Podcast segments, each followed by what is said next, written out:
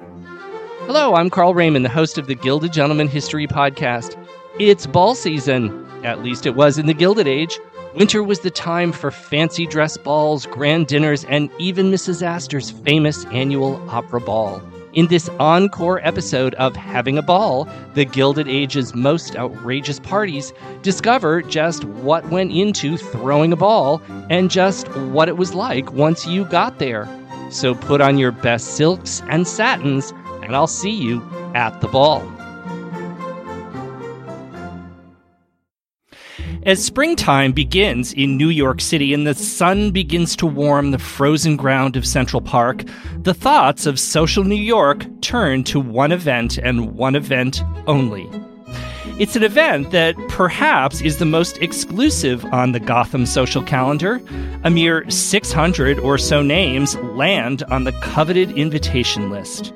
The final list, crafted carefully and strategically by Vogue editor Anna Wintour and her staff, is a who's who of the who's who. Even the news this year that a friend of a friend that I barely know got to go conjured excitement and days of emerald envy. The gala night, always the first Monday in May, is covered by the national and international media as stars, star watchers, stars to be, and stars that were, along with the current gratin of American tastemakers, ascend the grand steps of New York's Metropolitan Museum of Art. The annual Met Gala always strikes me in so many ways as a direct descendant, you could say, of a Gilded Age ball glamour, exclusivity, anticipation, details flung out to a voracious press. And then the next day, as staff sweep up fallen rose petals and retrieved drop napkins, well, it's all over for another year. In this show, I will be taking a look at several of the Gilded Age's grandest balls that, like today's Met Gala, defined one's place in the social and entertainment cosmos.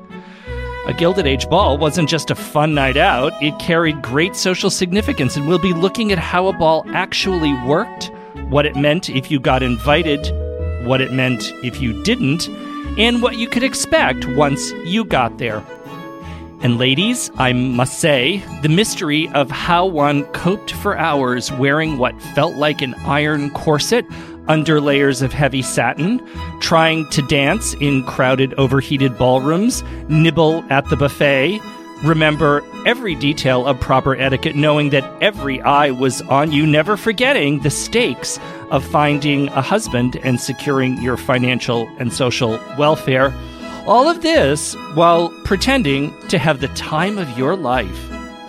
The answer to that, and how one just really did that, has been lost to the mists of time. But I will say, rest assured, as you will see, glamorous though it is, the Met Gala has nothing on the kind of thing that used to go on.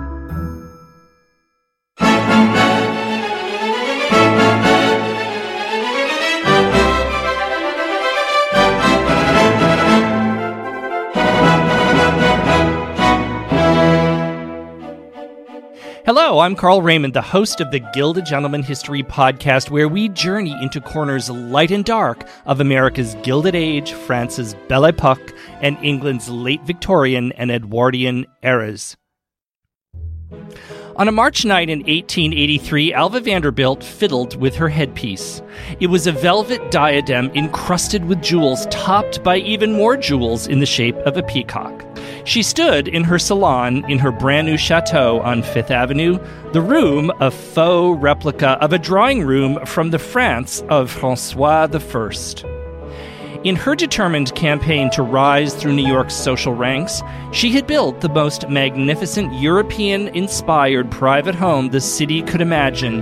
She teased the press with its layout and treasures, and tonight, March 26, 1883, she was throwing the largest and most glittering ball New York had seen in its history. Who said you couldn't buy your way in?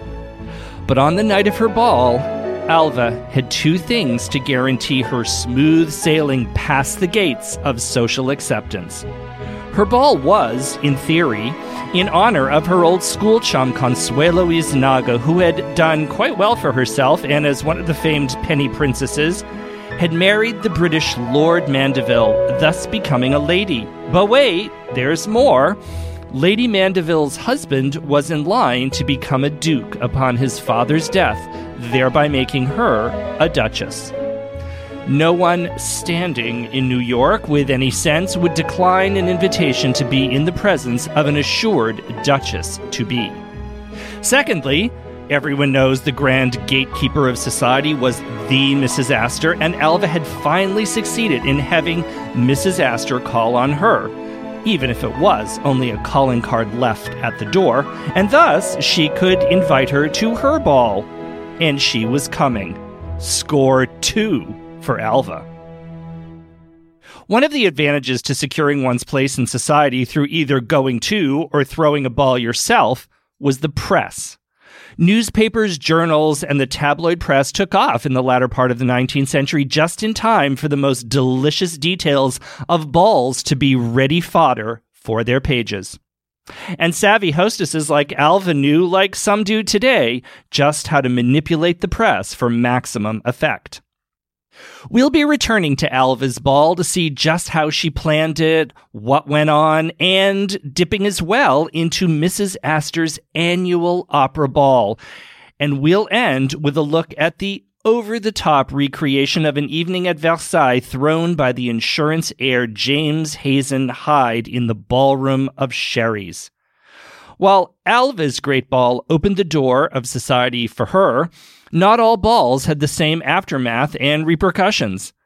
James Hyde's extravagance toppled him from society altogether, and perhaps the grandest of all Gilded Age balls, the Bradley Martin Ball, held at the Waldorf in 1897, was filled with many myths and misconceptions after the ball was over. In fact, our look at Gilded Age balls will be in two parts. Next week's show will focus entirely on the background and story of the Bradley Martins and their famous ball with a very special guest whose relatives, the Bradley Martins, actually were. Don't put away your ball gown quite yet. We still have somewhere to go. Balls in New York's social history from the 18th to the early 19th century were certainly nothing new public dances were frowned upon and gatherings of the sort were held instead in private homes. This, of course, meant that you had to have a room to accommodate upwards of a hundred people and feed and water them. Balls were the territory, even from early on, of the social elite. It was a chance for people to mingle, please note, flashing light for possible matrimony, forge business relationships, and catch up on bits of gossip. The Schermerhorn family was one of the most noted in old early 19th century Knickerbocker, New York. A family who had made their money as merchants, they had been part of New York society since the original Schermerhorn ancestors settled in New Amsterdam in the 1600s. William and Anne Schermerhorn had their grand home on the corner of Lafayette Place and Great Jones Street in today's NoHo neighborhood. And do note, Carolyn Webster Schermerhorn, who went on to marry William Backhouse Astor II to become the Mrs. Astor, grew up right around the corner on Bond Street, and she herself was part of the Schermerhorn tribe. In 1854, the Schermerhorns threw a great ball that woke old New York up, since most of the social entertainments up to this point, while merry, bordered on the dutiful but dull. The Schermerhorns ball in 1854 had a theme. Themes were a huge thing in the Gilded Age, and we are going to come back to this. The theme was the Court of Versailles, which, if you think about it, is rather fascinating from the point of view that the American Revolution that we fought to make sure we didn't have a monarchy was less than 75 years in the past. And furthermore, in France, during their revolution specifically, the guillotine had chopped many heads in the names of social inequality. Costume balls, known as fancy dress balls, carried a very specific message. It meant you couldn't just reach into your closet and wear something you had, probably. You had to have something made that fit the period required. And all of this required money. And so the idea of a fancy dress ball was yet another way to show off the fact that your wealth forced you to run out and spend on this kind of thing. The other part of this, if you were really going to do it right, was to outfit all your domestic staff in period dress, and the Schermerhorns, with great indulgence, outfitted their servants in 18th century livery, stockings, aprons, and wigs. One of the guests at that ball, we should note, was the young social climbing snob Ward McAllister, now living in New York, attempting to practice law, but really taking notes for his own assault on the world of balls later in the century. Throughout most of the 19th century, balls remained a private entertainment held in private homes. While the city did see some grand balls held to honor distinguished guests to the city, for example, the Prince of Wales Ball held in 1861 at the Academy of Music, it wasn't until 1870, which may surprise some listeners, that Archibald Gracie broke the mold and held the first ball in a public restaurant. And that was, of course, the socially sanctioned sacred halls of Delmonico's. Balls in a public restaurant proved a new and deeply lucrative revenue stream for Delmonico's and other establishments, but really, having your ball at Delmonico's and making sure everyone knew about it was the only thing that mattered. Balls were part of the annual social season, which began, preceded, and ended on a specific schedule, unless you broke the rules. Alva Vanderbilt broke the rules. But I promise we'll get back to her. Summer was long in those years of the Gilded Age. Spring trips to Europe transitioned into the migration of the silked and the satined hordes to the watering holes of Saratoga around mid century, and to, of course, Newport toward the end. Society stayed in Newport through September, and by the first crisp days of October, the houses, palazzi, and chateaus along Fifth Avenue were showing signs of life, and dust covers lifted and floors polished for the return of their owners and the beginning of the season. The season ran until the beginning of Lent. Each October, there were two major events that were crucial to one's calendar that announced the opening of the social season of mingling and merrymaking. The annual horse show, usually held at Madison Square Garden on 26th Street, was one, and the opening night of the Metropolitan Opera from 1883 onward in its brand new opera house on Broadway and 39th Street was the other. While the gentlemen seemed to pay attention to the horses, and some ladies and gentlemen perhaps actually enjoyed the music at the opera, neither event was about what it purported to be.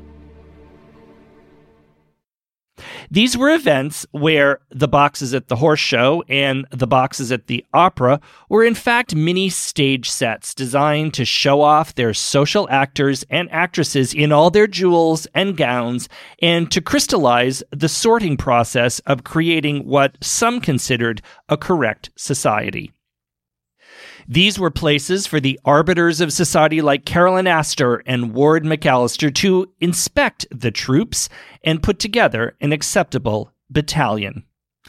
Unless you were an Astor or a Vanderbilt, which required a heavier entertaining schedule, a hostess may throw one or two balls a season. Grand balls were a good way to stay visible, and you could pay back some accumulated invitations without paying too much attention. Once the date had been chosen for ball, invitations engraved in filigreed writing on heavy cream colored stock would be sent out four to six weeks in advance. The sending of an invitation could act as a power play on the part of a socially prominent hostess. In some cases, invitations were sent and balls announced with little time before the actual event, and you were then forced to attend lest you risk the danger of being dropped from the rolls. Sending an invitation late, sometimes even audaciously sent the very week a ball was to take place, carried the subliminal message that of course you would be free and available when a particular hostess snapped her gloved fingers demanding your presence.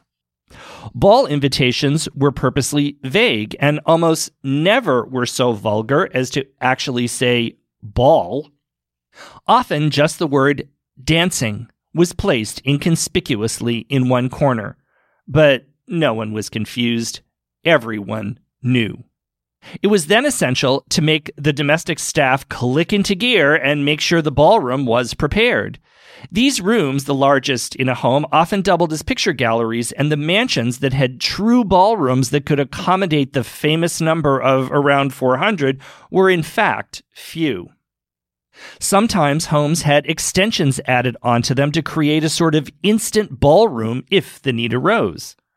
Chandeliers were dusted, scalding water splashed on the woodwork and then scrubbed. One reported technique was that floors were wiped with milk, allowed to dry, and washed off to leave a brilliant sheen, and furniture was then removed to make way for the dancing. What you would actually encounter at a ball varied little from ball to ball in terms of how an evening progressed. Balls started late and in some cases were preceded by attendance at a performance of the opera. That meant you would show up at the opera in your finery around 8 p.m. Remember that corset, folks. Sit through perhaps an act, an intermission, and some of the next act before getting up and leaving well before the ending of the performance to arrive at the ball in your carriage around 11 p.m. Although she threw other balls throughout the season, Caroline Astor was famous for her annual opera ball, usually held on the first or second Monday of January. Mrs. Astor was a regular attendee of the opera and made it a practice to arrive on Monday nights at precisely 9 p.m., whether or not that was the time that the opera actually began. She lasted an act and perhaps an intermission to greet those who came into her box, but then flung her furs around her and disappeared in a shimmer of diamonds, never seeing the final curtain, it seems, of any opera she ever attended. With Mrs. Astor's departure, the rest of the audience let out a collective sigh and knew they could soon follow suit. Her one exception was the night she gave her opera ball. She remained at her brownstone mansion at 5th Avenue and 34th Street, or later, after 1893, at her double mansion on 5th Avenue and 65th Street and awaited her guests. Upon arriving at the Astor Ball, you would abandon your capes, cloaks, and furs in the reception hall and proceed to the drawing room, where Caroline would be stationed under a particularly flattering portrait painted of her by Carolus Duran. Writers have noted that as she aged, this practice took on the shades of Dorian Gray. She was usually accompanied by her daughter Carrie or her daughter in law Ava. Caroline Astor was a rather short woman of a certain avoir du avoirdupois. She wore a black wig to cover her thinning hair and also wore a black, purple, or dark blue gown accessorized with as many diamonds as she could affix to it and to herself without toppling over. Guests were meant to arrive close to the appointed hour and not drift in at random times. One of the costs, of course, of any ball was the hiring of an orchestra, sometimes two, and some of the grander balls had celebrity conductors and orchestras like Patrick Gilmore, the popular military band conductor, or even operetta composer Victor Herbert, or perhaps members of the orchestra of the Metropolitan Opera, hired on a non opera night.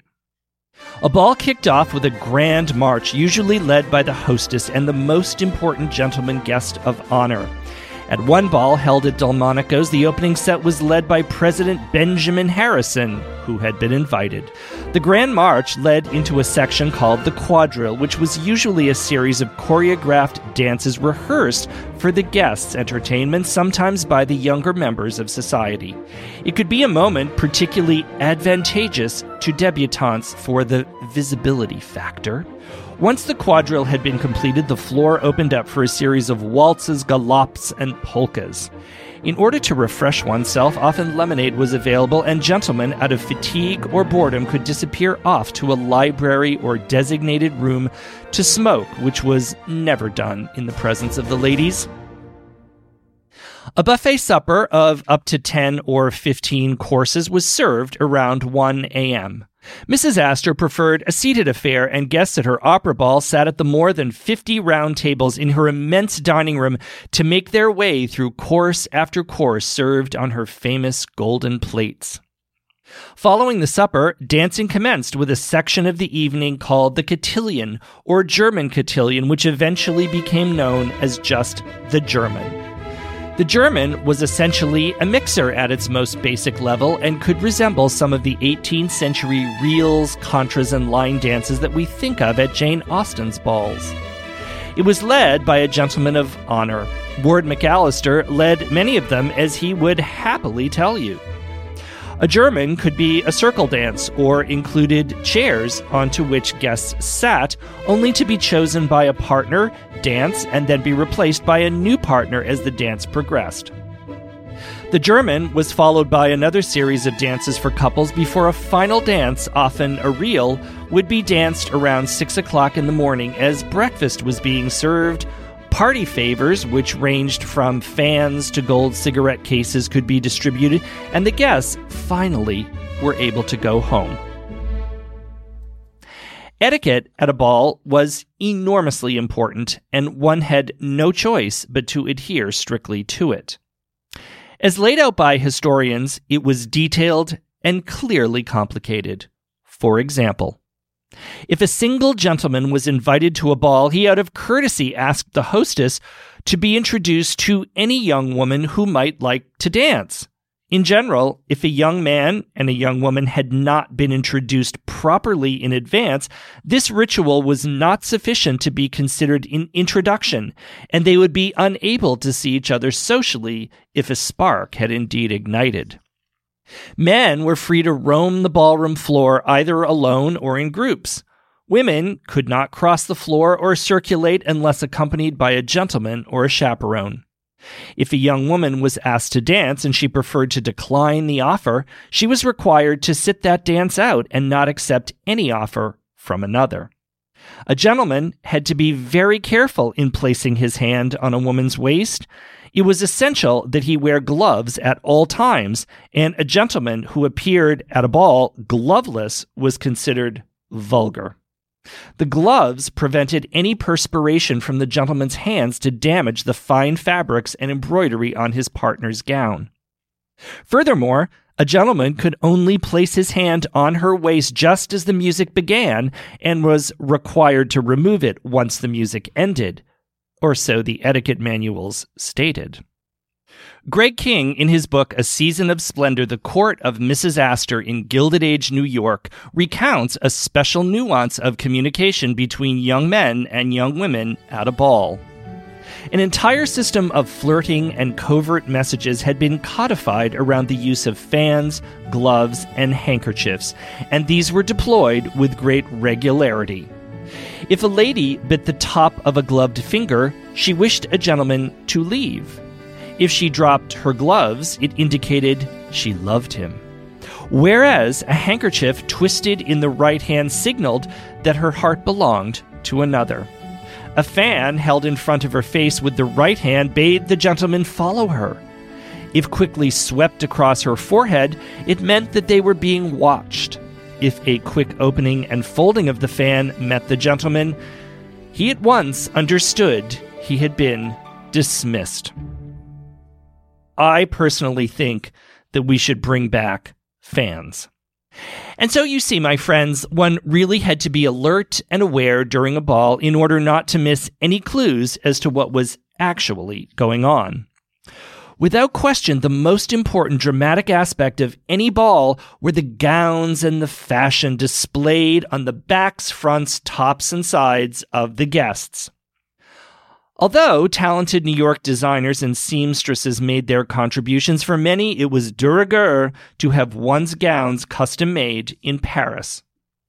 Without question, the house of choice was that of Worth. The British born Frederick Worth had come to Paris in the 1840s and opened his eponymous fashion house in 1858. It was with the patronage of the Empress Eugenie, the fashion forward wife of Napoleon III, that his career and his designs became the most coveted and desirable in both Europe and America. It was said that his designs somehow were able to capture the unique individual personality and charm of each woman for whom they were custom made. And indeed, no expense at all was spared in the choice of fabrics, the finest satins and silks and accessories of fine lace, gold and silver thread, and the addition of jewels to necklines, bodices, and skirts. Gowns were often decorated with exquisite embroidery done with priceless threads and tiny pearls and jewels. White satin was often a favorite, as could be the great solid dark colors. This was all for the effect of showing off in many ways the very point of any dress the jewelry worn on top and around it. How much jewelry a woman of society owned was one thing, but how much she was able to trot out and display at a social function was quite another. One is reminded of Coco Chanel's old and often repeated rule that before leaving the house, one should always take one thing off. Gilded Age socialites would have looked utterly confused at such an absurd idea. It was a husband's pleasure and perhaps duty to purchase and then adorn his wife with as much fine jewelry as one could afford, and often even that was not a criteria for holding back on the purchases of diamonds, rubies, emeralds, pearls, and sapphires. The often recounted comment about Caroline Astor was that she wore so many diamonds that she resembled a walking chandelier as the crystals reflected light at her throat, neck, bodice, waist, fingers, and wrists. At some of the grander balls, actual security guards were employed to appear dressed as servants or liveried help, just to make sure no priceless jewels were snatched from one's throat by an interloper. In some cases, women wore copies of their originals just to ensure safekeeping, and one noted society hostess took the extra step of having her jewelry actually sewn onto her gown to make any possible attempt at pulling it off nearly impossible. To give you an idea of just how over the top this got, I'll give you an example. We are shortly to discuss a couple of the most famous balls during the Gilded Age, and they were the fancy dress or costume balls that I mentioned earlier. Given the hostess's directions on the invitations, the idea was to come as a figure from history, and more often than not, as a result of slim creativity at times, the result was a cluster of Madame de Pompadours, Marie Antoinettes, or Queen Elizabeths. During the 19th century, and for reasons which would be an entirely separate show, a number of actual crown jewels once owned by European royalty came on the market. Most famously was the sale of the French crown jewels in 1887. Consequently, it was perfectly possible, if one got particularly creative, to appear at a costume ball as a historical queen or princess and actually be wearing the jewels that once belonged to the person as whom you were masquerading. Wearing once royal jewels got you major society points, and a number of stunning examples appeared at balls adorning the décolletage of Gilded Age elites. Alva Vanderbilt wore a great strand of pearls that once belonged to Catherine the Great, along with Empress Eugenie's diamond and pearl brooches. At her famous ball, Cornelia Bradley Martin wore jewels that not only once belonged to Empress Josephine, but for good measure wore two of Marie Antoinette's own ruby bracelets fastened together as a choker.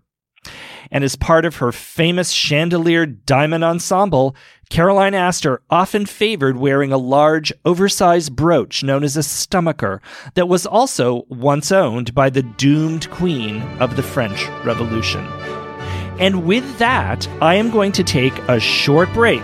And you may want to refresh your lemonade or refill your buffet plate.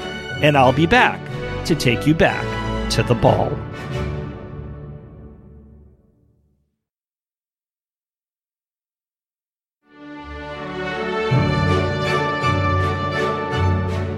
And we're back. I'm Carl Raymond, host of the Gilded Gentleman History Podcast.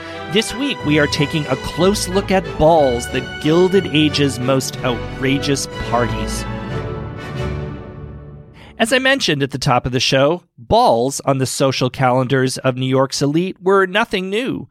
However, in the period following the Civil War, when New York, and indeed American society, was casting about to shape an identity, something changed to refocus and redefine the ball as a battleground and the ultimate sorting service to define what society really was or could be, according to some. And that began with our major general of manipulation, Ward McAllister. Ward was a key player in the social stakes, and for those less familiar with who he really was and what he really did, I devoted an entire show to sharing that story, to which I encourage you to listen. To give you a clue in the title, I called it The Education of a Snob. Ward McAllister, most famously known as the henchman of Caroline Astor, established the first series of balls that really attempted to weed out and present a true New York society, certainly as he saw it. They were called the Patriarch's Balls. Since it was open season, in a sense, a self made social arbiter like McAllister could decide what he thought society should be, and along with Mrs. Astor, together they could decide who was in and who was out. The Patriarch's Balls, which ran from 1881 through to almost the end of the 1890s, were the first balls and the first system put in place to bring together mostly the old guard with a carefully chosen selection of the new arrivals. The balls, in part copied from the famed Almack's balls of the 18th century world of London, were named for McAllister's Board of Patriarchs. Men only, of course, who deemed to be significantly regarded in the social fabric of New York and act as its arbiters. Each patriarch was given the responsibility of inviting four men and five women to each ball to begin the culling process. McAllister was adamant that the balls take place at Delmonico's. The New York Times regularly reported on the balls taking place at the restaurant on Fifth Avenue and 26th Street, and here is a description of one in January of 1888.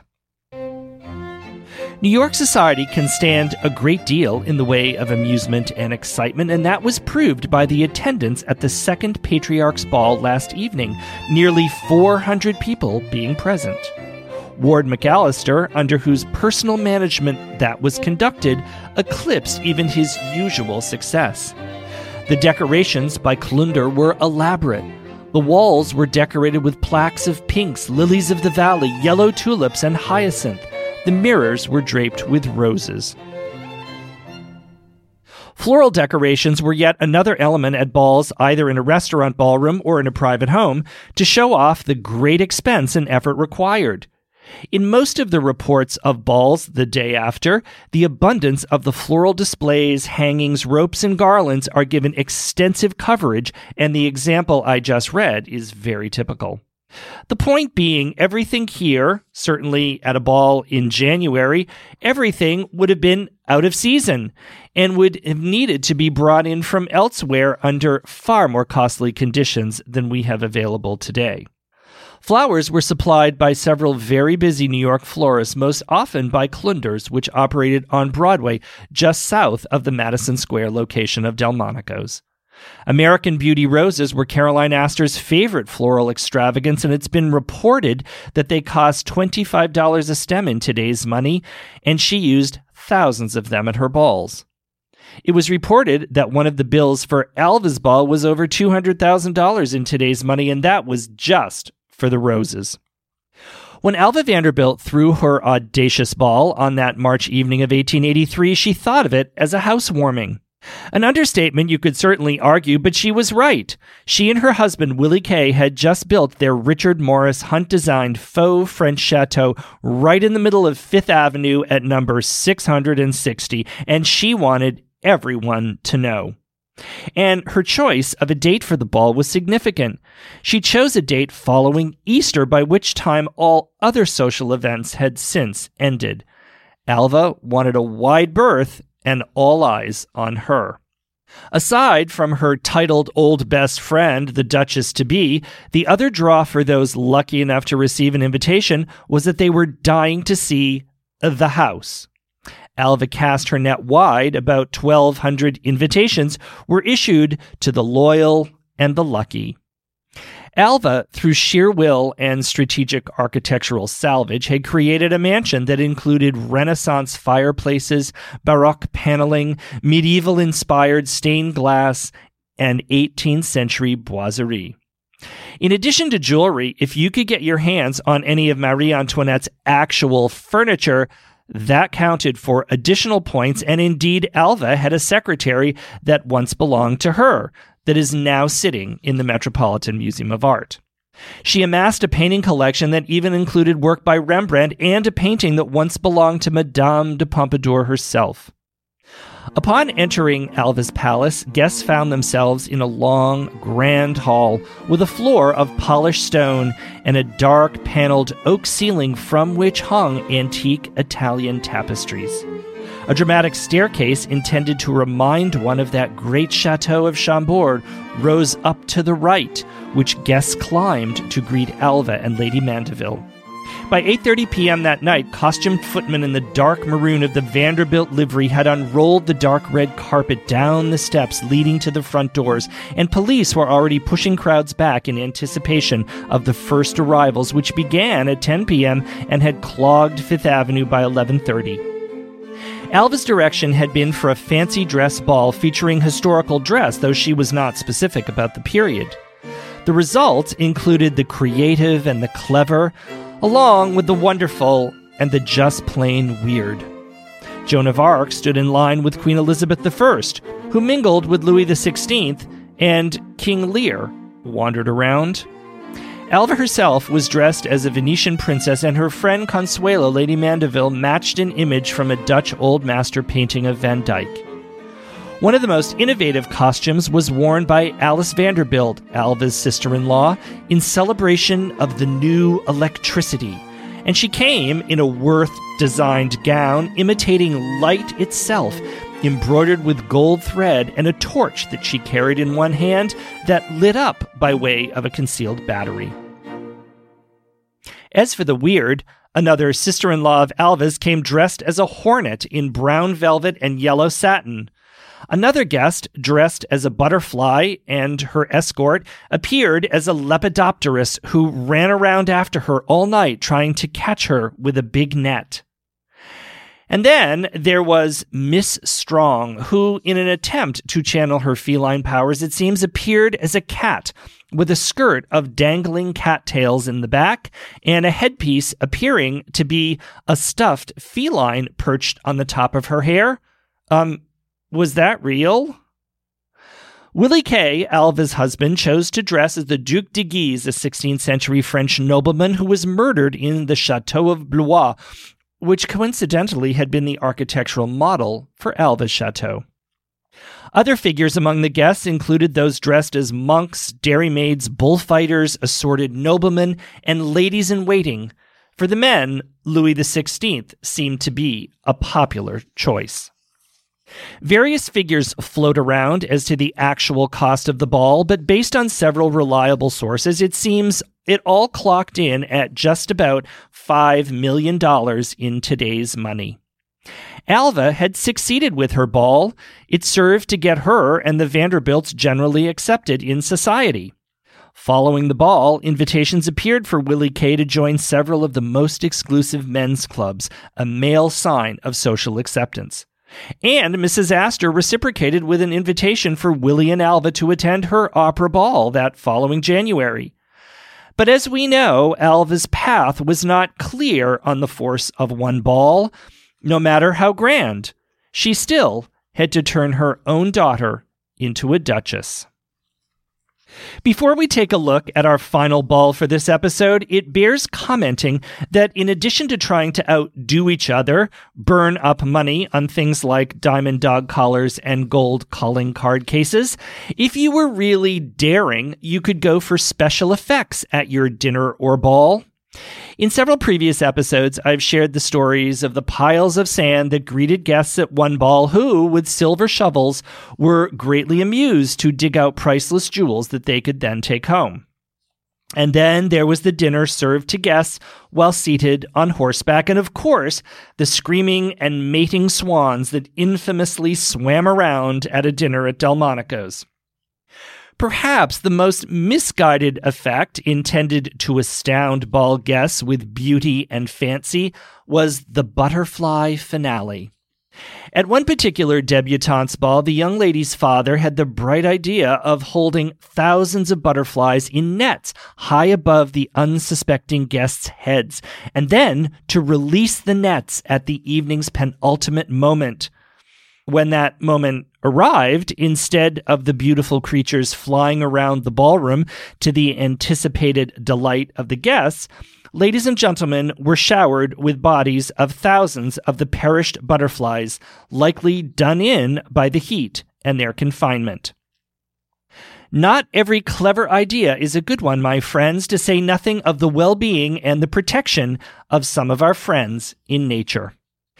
As the 19th century began to wane and the 20th century entered a more progressive era, it seems much of the outrageous shows of wealthy one upmanship became less evident and one could argue certainly less relevant.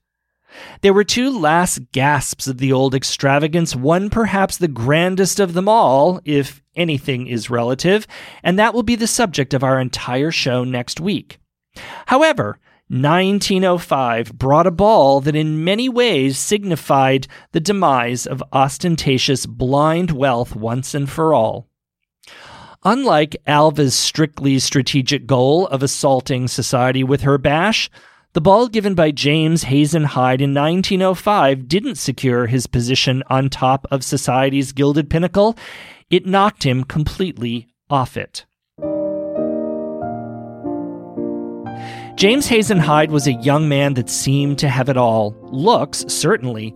Photographs show him as lean and athletic with thick dark hair and a well groomed short beard and mustache. A portrait of him, painted in Paris in 1901 when he was 25 years old, shows him in a decidedly aristocratic, even regal, and perhaps slightly seductive pose. No doubt intended to portray a desirable young man of intellect, cultural sophistication, and breeding. Born in 1876 in New York, he was well educated at an early exclusive boys' school in Manhattan and then, of course, at the prestigious Harvard. He was a passionate art lover and devoted Francophile. He spoke French fluently and worked to cement alliances between French writers to allow them to come to America to share their work. He loved racing, particularly coach racing that he enjoyed with his own horses and collection of carriages on his Long Island estate and it will surprise no one to learn that James Hazen Hyde was born wealthy. His father was Henry Baldwin Hyde, the owner and founder of the Equitable Life Insurance Association. James had been appointed to the board soon after his graduation from college, yet it was with his father's death in 1899 that James became the majority stakeholder in the billion dollar business and was on track to assume the presidency per his father's will in 1906. Along with his precious collection of French books, his horses, and fine clothes from Paris, James Hazen Hyde loved a really good party. He attended those that were de rigueur of his time, but of course, after all, there was nothing quite like throwing your own. And that he did. On the night of January 31st, 1905, Fifth Avenue, outside Sherry's restaurant and ballroom, was full of carriages and onlookers, the kind of which had greeted so many balls in the past Gilded Age years. Celebrating his love of France, James chose as his theme a night at Versailles, and it was to be a fancy dress costume ball. Hardly original. Let's remember that old Schermerhorn ball in the 1850s that had Versailles as its theme, too. Nonetheless, society's A list once again donned their powdered wigs, petticoats, and brought their peacock feather fans to return, for a night anyway, to the luxury of the Louis. I suppose this devil may care, spend at all costs extravagant image of the world of Versailles appealed to those who still wanted to toss their money in the air and really not care where it landed. And the result of James' extravagance was the total price of this bash has been estimated, reported at around $6 million in today's money. Hyde's Ball really was the last gasp of the Gilded Age, and it's been written in some ways it was making a parody of all the over the top sideshows under the Gilded Age big top over the past 25 years. In terms of how the ball played out that night, it followed the format that we've discussed in this show. Debutantes danced an adorable quadrille with costume Pierrots as their partners. Two floors of Sherry's were festooned with the requisite out of season flowers and greenery, including real grass. Statuary and various shrubs had been added to make one feel like the real thing. Why, isn't that the Grand Trianon over there by the elevator? To keep it all so very, very French, Hyde brought over Madame Réjane, a star of the Parisian stage, to perform alongside the orchestra and the ballet from the Metropolitan Opera, who had been ordered up for the night. It was even reported that at one point, fueled by the spirit of French frivolity, Madame Réjane danced a can-can on top of a table. Things were changing. This was no opera ball Caroline Astor style. By now, photography and better photography allowed us to see a bit of that night. Photographs show us names such as Stanford White, Mamie Fish, and John Jacob Astor that were among the crowd that showed up. The advent of now the more common photography had its downside as well. The press, who often could not wait to report on details of these grand affairs, could often report on the obvious extravagance now accompanied by photography attesting to the very thing. In the case of James Hazen Hyde, the lavish expenditure fueled power struggles within the Equitable Life Insurance Company. Tensions developed among those who wanted to rise in the company, and some used the grandiosity of the ball to support arguments that James was not fiscally responsible enough to manage and grow a company if he chose to spend so wildly on this kind of thing. False charges that the expenses of the ball had in fact been charged to the company did nothing to diminish the smear campaign against Hyde. Further investigations were made into the company as well as its competitors, which revealed allegedly questionable business practices and indeed some less than above board schemes to make money at the expense of policyholders. New York State was required to step in to mediate and manage investigations, and indeed the result was the passing of a series of stricter laws regulating the life insurance industry. The negative press, controversy, and scandal grew to such a degree that James Hazen Hyde had no choice but to sell his shares and retreat to Paris, where he remained for over 35 years before returning to America.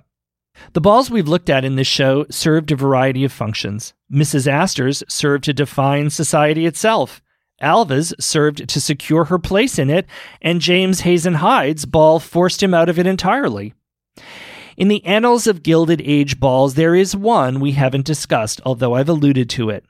Some say it was the greatest party ever thrown, but that, as you can certainly see, is a rather subjective statement. Nonetheless, it was an important ball, and it's one around which many misconceptions swirl to this day. In an attempt to tell the story and diffuse any myths, please join me next week for our second part of our look at Gilded Age balls, when I will take you to the Bradley Martin Ball of 1897. My guest will be a very special one. Richard J. Hutto knows the story of the Bradley Martins and the ball better than anyone. His great grandparents in law were, in fact, the Bradley Martins who gave it. Thank you, my listeners, for joining me for another episode of the Gilded Gentleman History Podcast. The Gilded Gentleman is produced by Bowery Boys Media, and this episode was edited and produced by Kieran Gannon. I invite you to become a patron of the show on patreon.com slash the Gilded Gentleman. Your support truly helps me with the research, the writing, and the production of the show. I could not do it without you. I'll see you soon. And after all, what's life without a little glint of gold?